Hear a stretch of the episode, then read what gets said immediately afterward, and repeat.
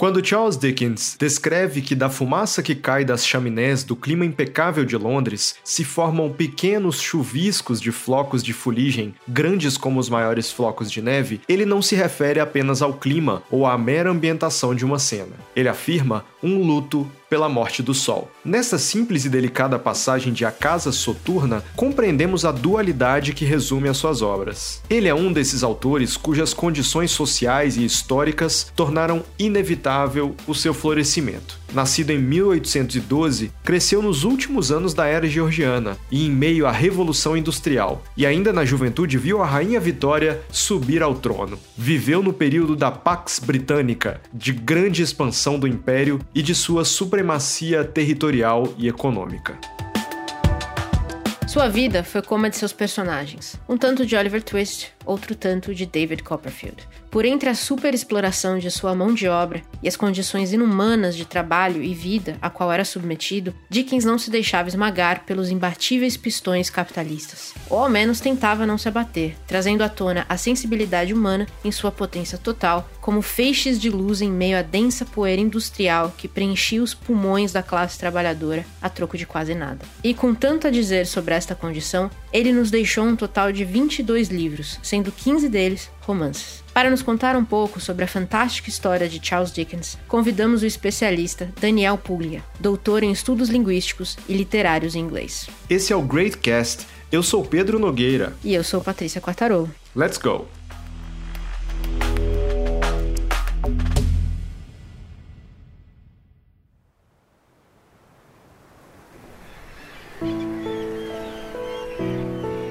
Foi na antiga cidade de Chatham, na costa sudeste da Inglaterra, que o pequeno Charles Dickens descobriu o encantamento pela fantasia.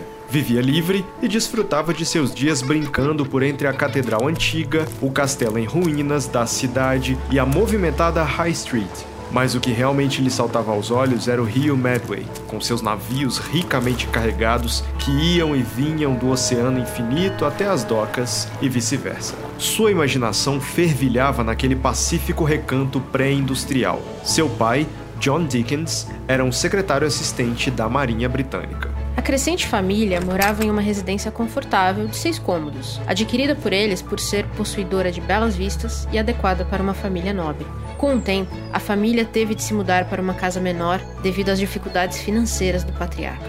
Porém, isso ainda era alheio a Charles, imerso em suas leituras vorazes e jogos de faz de conta com seus irmãos e amigos. Na segurança do lar, recitavam poemas, canções cômicas e realizavam shows de lanternas mágicas. Com aulas de uma tutora particular, Charles e sua irmã davam os primeiros passos intelectuais. Na pequena biblioteca do pai, Dickens lia e relia os ensaístas do século XVIII e suas obras. Robson Crusoe, O Vigário de Wakefield e Don Quixote. Foram livros que mantiveram aceso o seu espírito à fantasia, quando a vida subitamente se tornou sombria. John Dickens é convocado para Londres e, aos 10 anos de idade, o pequeno Charlie dá adeus à vida litorânea e se depara com um outro mundo e a chegada à metrópole futuramente seria um momento recorrente nas obras de Dickens, tanto com personagens em sua infância, como em David Copperfield e Oliver Twist, como já na vida adulta, em Grandes Esperanças. Quem nos conta um pouco mais sobre a influência de Londres nos romances do autor é o nosso convidado, Daniel Puglia.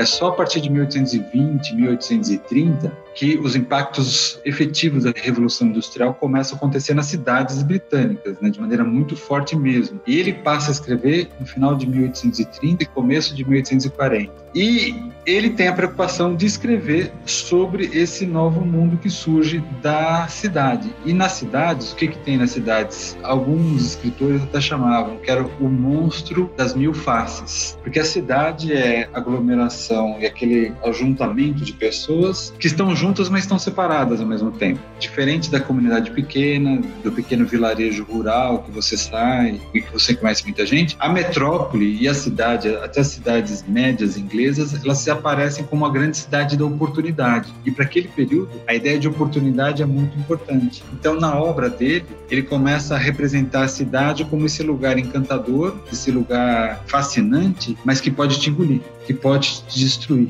Alguns, depois disso, vão até dizer que para ele tem uma certa poética da cidade, como a grande musa, aquela que te seduz, mas aquela que também pode te conduzir à perdição. Então, eu acho que isso impacta e impacta também a forma como ele retrata nas obras dele as diferenças de classe, as diferenças de riqueza, de privilégio, de sociedade. Os contrastes ficam muito próximos e ficam muito violentos. Essa proximidade fica muito violenta, fica muito ao toque das mãos, né? Ou ao toque dos olhos, por assim dizer, porque você está vivenciando tudo aquilo. E isso na obra dele aparece. Aparece nos vários episódios, como vai sendo retratada, e nos vários tipos de personagem que ele vai criando.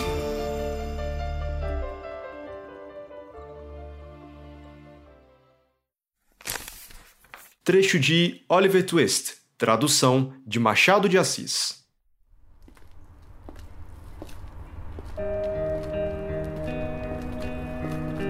Jack Dawkins não quis entrar em Londres antes da noite, e era perto de 11 horas quando ele e Oliver chegaram à barreira de Islington. Era o lugar mais sujo e miserável que ele tinha visto. A rua era estreita e úmida e o ar carregado de miasmas fétidos. Havia um grande número de lojas pequenas onde as crianças berravam apesar da hora adiantada da noite. Os únicos lugares que pareciam prosperar eram as tavernas, onde irlandeses das fezes do povo, isso é, das fezes da espécie humana, discutiam com todas as forças. Vielas e passagens estreitas deixavam ver algumas casas miseráveis, diante das quais homens e mulheres embriagados rolavam na lama da rua. E às vezes saíam, com precaução desses antros, indivíduos de cara sinistra, cujas intenções não pareciam ser louváveis nem tranquilizadoras. Oliver estava a perguntar a si mesmo se não era melhor fugir.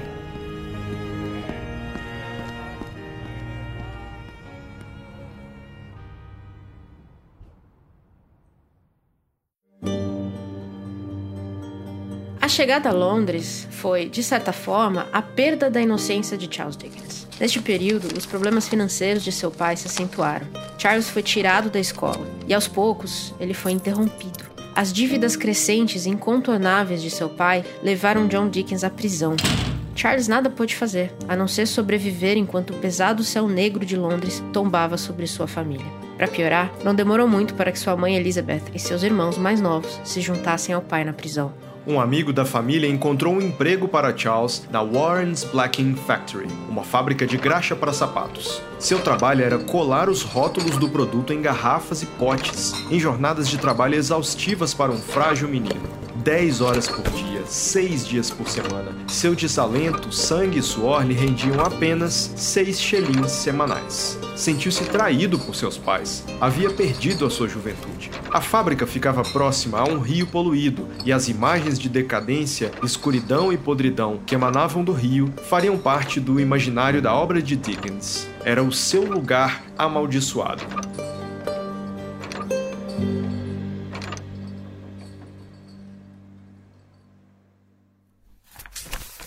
Trecho de David Copperfield. Éramos três ou quatro contando comigo.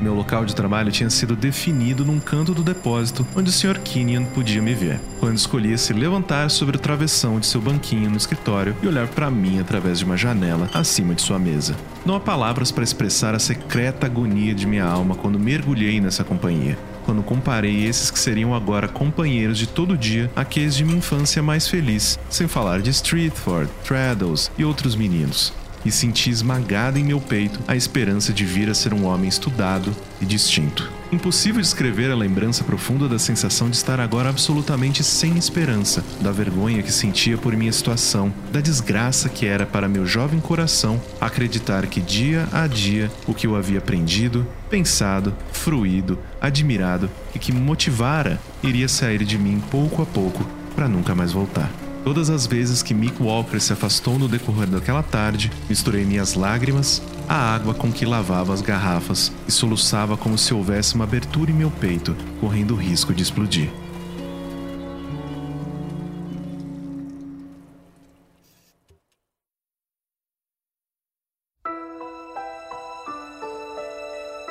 Três meses depois da prisão, John Dickens é julgado pelo Tribunal de Falências e libertado. Porém, mesmo com a família longe da prisão, Charles continuou seu trabalho na fábrica por quase mais um ano. Apenas quando seu pai se aposentou e passou a receber uma pensão do almirantado britânico foi que Charlie pôde voltar aos estudos. A ascensão de Londres era também a transformação de um mundo. No centro do capitalismo eram tempos de desenvolvimento tecnológico. A Revolução Industrial moldava tanto a cidade quanto as relações trabalhistas e sociais. A conexão com a terra se perdia e, com isso, também o folclore rural. A ciência ganhava respaldo em figuras como Charles Darwin. Surge o navio a vapor e a fotografia. No Império Britânico, o sol nunca se põe. E o garoto Dickens, tornando-se homem, caminhava pelo caos urbano que se impunha, à mercê de toda sorte de estímulos e dinâmicas que surgiam. Eram miseráveis, pobres, burgueses, ladrões de baixa classe, ladrões de alta classe, pessoas honestas, dignas de condições de vida muito melhores às que eram submetidas. Em Londres havia de tudo. Dickens não era apenas um espectador do mundo, mas uma célula naquele organismo crescente e incontrolável, e em suas obras ele tanto lamentaria quanto celebraria suas nuances e contradições.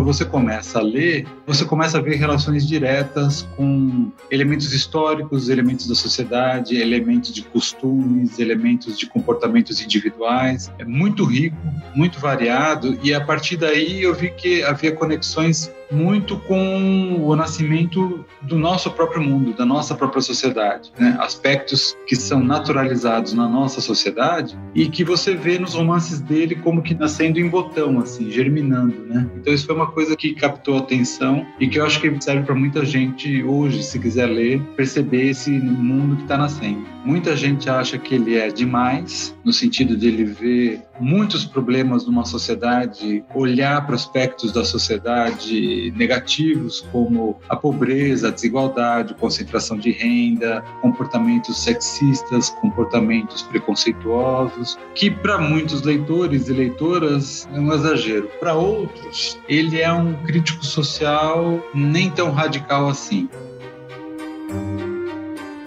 O Dickens ele é um crítico social muito rico no sentido de perceber contradições que às vezes nem ele mesmo parece, né, o nosso olhar assim, de leitor parece que ele está entendendo muito o que está acontecendo, entendeu? Então parece um pouco que a gente está mergulhando junto com ele naquilo que ele está vendo, a gente vai acompanhando e ele está tentando entender esse novo mundo da revolução industrial, esse novo mundo da vida nas cidades, esse novo mundo da Grã-Bretanha muito voltada para a tecnologia, muito voltada para a vida do comércio, muito voltada para o império, o império em crescimento que está se consolidando. Então ele assinala realmente aspectos que são muito relevantes, são muito importantes e que eu acho que às vezes ele deixa de maneira mais clara algo que alguns teóricos tendem a enrolar demais para falar. Então ele tem uma imagem, ele tem uma síntese, ele tem uma construção de cena que as leitoras, os leitores no campo vasto vão olhar e falar assim: nossa, isso acontece mesmo, nossa, ainda é assim, sabe?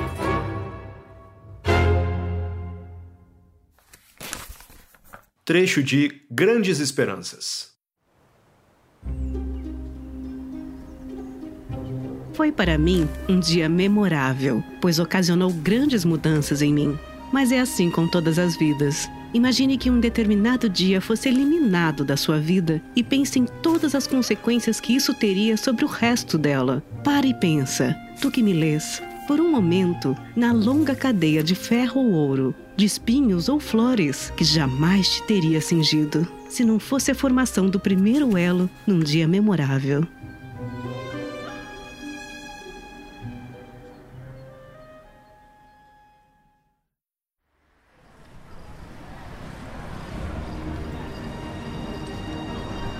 Dickens conheceu as entranhas de Londres como poucos. Para ele, era um prazer e um lazer tornar-se um com a cidade, principalmente em sua adolescência, nos tempos em que trabalhou como escriturário em firmas de advocacia. O ofício o desagradava e fazia desfrutar mais o seu tempo livre pelas ruas londrinas. Mais tarde, seguindo os passos da nova carreira do pai, mergulhou na função de jornalista, aprendeu sozinho o sistema de taquigrafia de Gurney e transformou-se em um repórter freelancer. Sua habilidade social alçou à condição de correspondente especial no Morning Chronicle, cobrindo eleições provinciais e outros eventos de notável magnitude.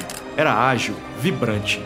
Para o jornal Chronicle, passou a contribuir com uma série chamada Street Sketches, que ilustrava a vida cotidiana de Londres. Foi um sucesso. Ele foi chamado para desdobrar a ideia em uma segunda série, Sketches of London. Seu trabalho nessa época foi reunido em um volume chamado Sketches by Boz.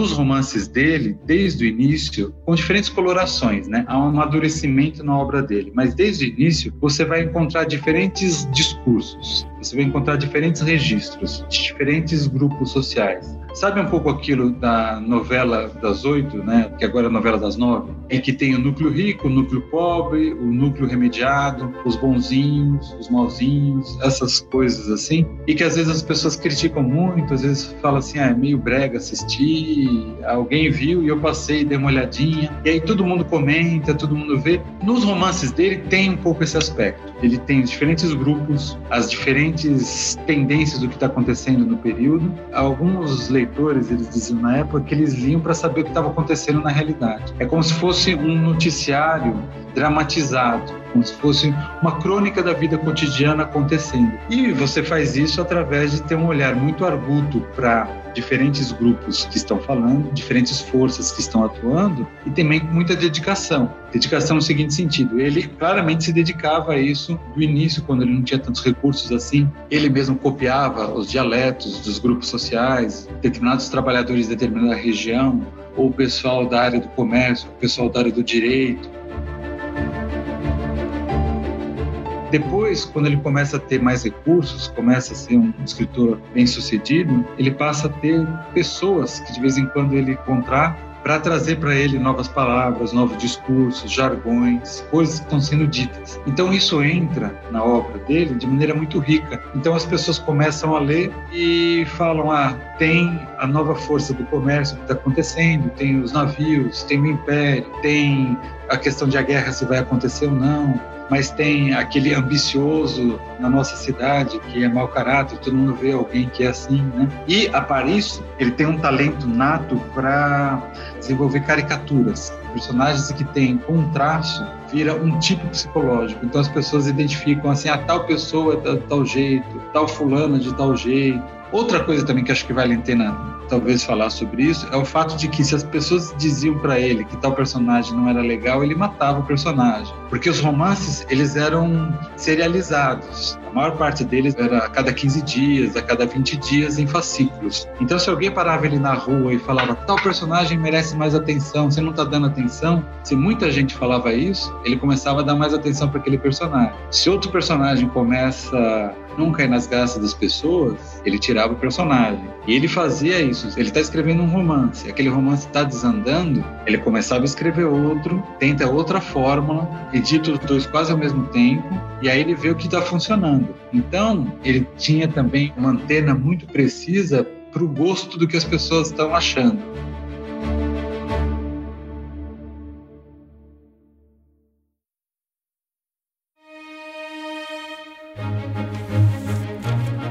Vidas que por Dickens passaram se tornaram páginas em seus livros. Suas desventuras, além de críticas, eram também sua cura. Cura para as feridas que a vida lhe infligiu e que seguiam abertas.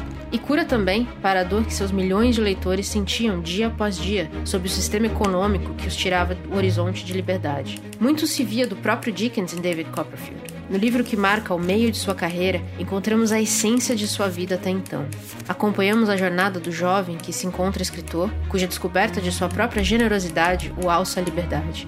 Ele percebe e nos faz perceber que o amor é a resposta. E Charles também está em Oliver Twist, o primeiro protagonista infantil da literatura inglesa. O livro é considerado como uma câmara de ressonância da infância de Dickens. Seus medos mais profundos estão lá, o abandono, o sofrimento e a exploração de sua delicada inocência. Dickens problematiza também a Poor Law Amendment Act, uma lei que fechava os abrigos e asilos que forneciam comida, roupas, cobertores e dinheiro para os necessitados e que dava lugar às casas de trabalho que disponibilizavam teto e recursos às custas de intensas jornadas dos trabalhadores, que eram separados por idade, sexo e forçavam famílias a abandonar seus pertences e uns aos outros. As casas de trabalho se aproximavam muito das prisões. Tanto em A Casa Soturna quanto em A Pequena Dorothy Dickens, mais uma vez expõe os nervos da furiosa sociedade capitalista inglesa e suas leis imperfeitas. Em A Casa Soturna, ele arrisca uma narrativa mais complexa, com duas vozes, sendo uma delas de uma personagem bem dickensiana, uma filha ilegítima na busca de suas origens e seu lugar no mundo.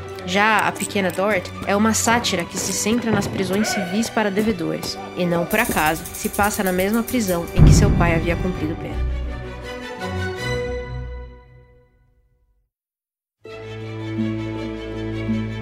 Ele cria grandes caricaturas, grandes tipos, né, grandes tipificações para representar ideias, para representar contradições, para representar elementos que ele está querendo mostrar na sociedade. Então, a alegoria normalmente ela atua de forma que os leitores relacionem aquela personagem ou aquela cena a algum elemento histórico ou algum elemento da realidade que elas estão vivendo e façam um paralelo imediato acho que uma outra coisa também, as pessoas que forem nos livros dele, perceber o quanto é contemporâneo e quanto tem traços do nosso próprio mundo, de coisas da nossa própria época, assim, o espanto de uma vida voltada para o trabalho e o cansaço que é isso, a vontade de ter mais amigos e não ter, a vontade de ter amor verdadeiro e não ter, a vontade de ter uma sociedade mais justa e não ter. Coisas que você vai vendo, você vai percebendo e lá ele mostra como que é, como que isso acontece. Então então, eu acho que é interessante esse termo dickensiano, porque, sim, tem uma conotação que é utilizada para essa história de um drama onde tem pessoas pobres sofrendo e normalmente tem uma situação dramática que é a ideia de arrancar lágrima dos leitores e falar se comova com isso e, na medida do possível, pense sobre isso, né? Então, tem esse aspecto. Agora, tem uma outra conotação do termo dickensiano que também é interessante, que dickensiano às vezes é meio uma situação dramática, assim, que tem esse coração sangrando, de as pessoas sofrendo, sofrendo, e de repente tem uma redenção, todo mundo fica feliz e canta e dá certo, aquela coisa de um exagero que algumas pessoas acham pouco palatável hoje em dia. Então você tem dois grandes romances de formação, como o David Copperfield e o Grandes Esperanças. Nesses dois romances, por exemplo, você tem dois protagonistas que mostram o que, que é a partir de um nascimento humilde, você poder ser respeitado, você ter uma posição de destaque na sociedade, uma posição que é chamada das carreiras abertas ao mérito, ou seja, a ideia de meritocracia acaba sendo muito importante nessa mentalidade. O David Copperfield uma coisa interessante, ele era até um dos romances favoritos do Freud, né? O Freud gostava do David Copperfield como ideia de formação de indivíduo e dessa formação do indivíduo que vai tendo que abandonar uma série de coisas e depois chega uma idade madura que atingiu aquelas coisas, mas olha o próprio caminho e viu uma terra devastada. Ou seja, que para ele atingir as coisas que ele atingiu, foi necessário pisar na cabeça de muita gente, foi necessário deixar muita gente de lado, foi necessário deixar coisas que você acreditava de lado. Então, nesse sentido, o Dickens cria essa imagem. É como se ele dissesse: a nobreza e a aristocracia, a época dela já foi. A época agora é dessa nova classe, que é a classe da burguesia. Só que quando ele vai retratar essa classe,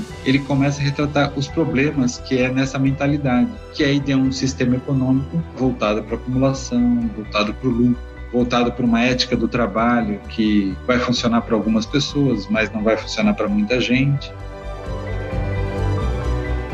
Muita gente não gosta das alegorias do Dickens porque essas alegorias fazem as pessoas pensar criticamente. Fazem elas ver que, sim, a escola é um lugar de opressão, sim, que a família nem sempre é o melhor dos lugares do mundo, que o lugar do trabalho é um lugar que às vezes que falta democracia, o mundo político é um lugar também que falta democracia. Ele não está falando que, olha, veja para isso e é assim, assim que acontece. Eu olho e cabe a você identificar, né? Então, a alegoria vai possibilitar aos leitores e leitoras ver em vários níveis até onde eles querem chegar com as correlações que eles fazem, né?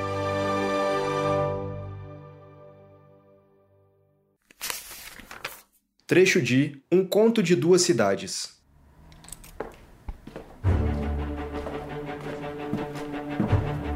Aquele foi o melhor dos tempos. foi o pior dos tempos. Aquela foi a idade da sabedoria, foi a idade da insensatez. Foi a época da crença, foi a época da descrença. Foi a estação da luz, a estação das trevas. A primavera da esperança, o inverno do desespero. Tínhamos tudo diante de nós, tínhamos nada diante de nós. Íamos todos direto para o paraíso, íamos todos direto no sentido contrário. Em suma, o período era em tal medida semelhante ao presente que algumas de suas mais ruidosas autoridades insistiram em seu recebimento, para o bem ou para o mal, apenas no grau superlativo de comparação. Havia um rei com uma grande mandíbula e uma rainha com rosto inexpressivo no trono da Inglaterra. Havia um rei com uma grande mandíbula e uma rainha com um belo rosto no trono da França. Em ambos os países, era mais claro que cristal que as reservas de pães e peixes dos lordes do Estado, que os bens em geral, estavam assegurados para todo o sempre.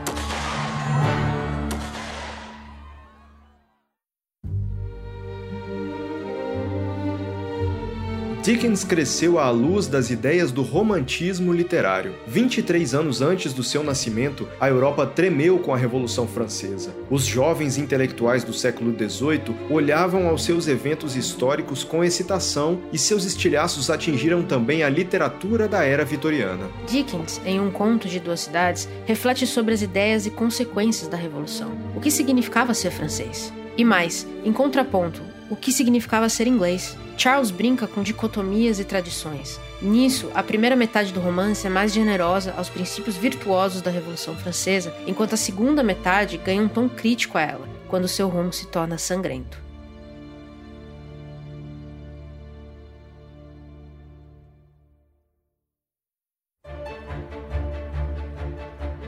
Esse é um daqueles momentos em que o Dickens ele fica com um, um freio de mão bem puxado nesse Um Conto de Duas Cidades, porque é um, um, romance que tem uma das aberturas mais bonitas dos romances dele, uma abertura lindíssima, assim, dinâmica, fantástica, em que ele parece que ele está descrevendo a dinâmica e a potencialidade da Revolução, da Revolução Francesa, e para eles, naquele período, era ainda a grande revolução de memória, né, que tinha inaugurado a possibilidade do mundo da burguesia, ao mesmo tempo, ao longo do romance, ele começa cada vez mais dar pequenos sinais de alerta para as leitoras e para os leitores dos perigos da revolução e da importância das pessoas mudarem o seu coração.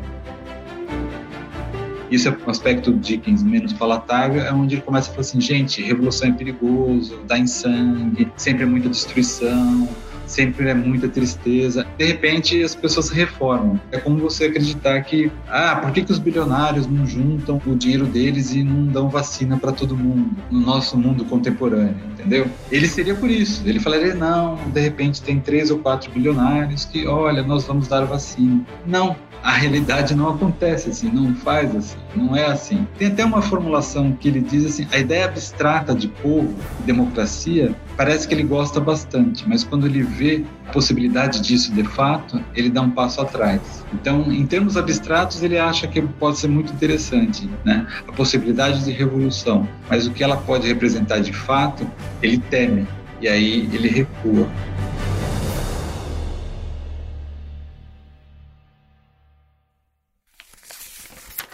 Trecho de Tempos Difíceis. Cocktail era uma cidade de tijolos vermelhos, ou de tijolos que seriam vermelhos caso as cinzas e a fumaça permitissem. Mas, no estado de coisas de então, era uma cidade de vermelhos e negros antinaturais, como o rosto pintado de um selvagem. Era uma cidade de máquinas e chaminés altas, pelas quais se arrastavam perenes e intermináveis serpentes de fumaça, que nunca se desenrolavam de todo. Havia um canal negro e um rio que corria púrpura por causa da tintura mal cheirosa, e grandes pilhas de edifícios cheios de janelas, onde se ouviam ruídos e tremores o dia inteiro, e onde o pistão das máquinas a vapor trabalhava monótono, para cima e para baixo, como a cabeça de um elefante em estado de loucura melancólica. Havia ruas largas, todas muito semelhantes umas às outras, e ruelas ainda mais semelhantes umas às outras, onde moravam pessoas, também semelhantes umas às outras, que saíam e entravam nos mesmos horários, produzindo os mesmos sons, nas mesmas calçadas, para fazer o mesmo trabalho, e para quem cada dia era o mesmo de ontem e de amanhã, e cada ano o equivalente do próximo e do anterior.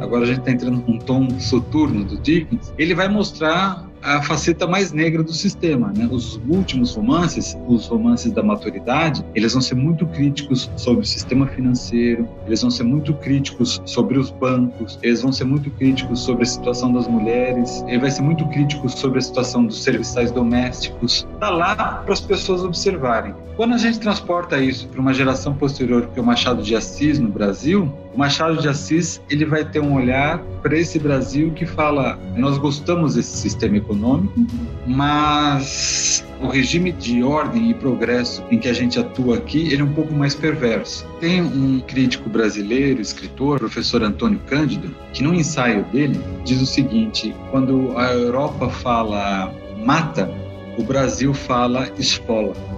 O que quer dizer isso? Tem uma certa ordem social, uma certa ordem econômica na Europa atuando, que é uma ordem muito injusta, muito baseada em exploração, baseada numa violência latente, né, de vários aspectos, seja do patriarcado, seja do racismo, seja da exploração da população, e que é um sistema econômico como o capitalismo funciona. O Brasil, nessa formulação, como parte desse sistema mundial, ele faz isso, só que ele acrescentaria alguns graus de perversidade e alguns graus de mais violência. Então, quando a Europa fala mata, o Brasil falaria esfola. Não é só matar assassinando, não é só acabar com a pessoa, mas é fazer sofrer, é fazer torturar.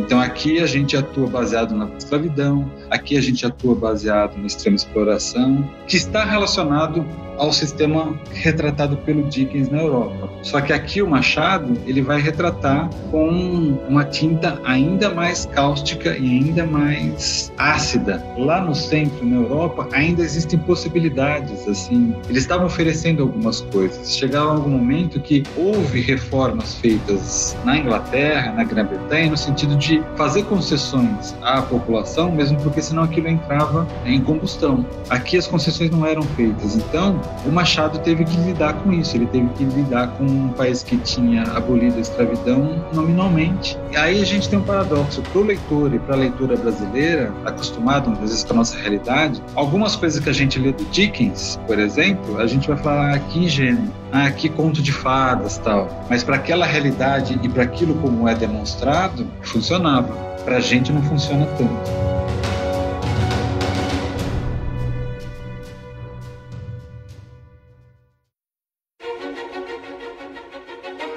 Dickens era idílico e sombrio, esperançoso e conformista, romântico e idealista. Compreendia e confrontava a dura realidade do mundo. Repousava com ternura no coração de seus personagens, nas pessoas de sua vida, mas também sofria com elas. Ele foi, sem dúvidas, o grande romancista de seu tempo e registrou com humanidade em sua época o que sentimos na pele ainda hoje. Para o próximo episódio do Greatcast, deixaremos para trás a zona industrial e suas injustiças, para descansar um pouco no Condado dos Hobbits ou na cidade perdida dos Elfos além do mar, e então partir para uma nova aventura. Acompanhe-nos no último episódio desta temporada do Literature is Great sobre Tolkien. Esperamos por você! O Greycast é produzido pela Embaixada Britânica no Brasil, com apoio do British Council e Maremoto Podcasts. Roteiro e pesquisa com Rodrigo Batista e Júlia Maier. Supervisão de André Oliveira.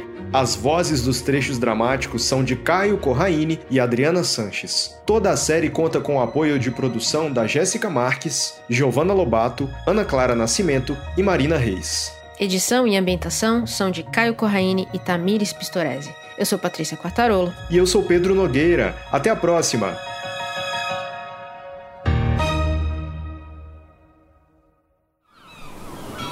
Este podcast foi editado pela Maremoto.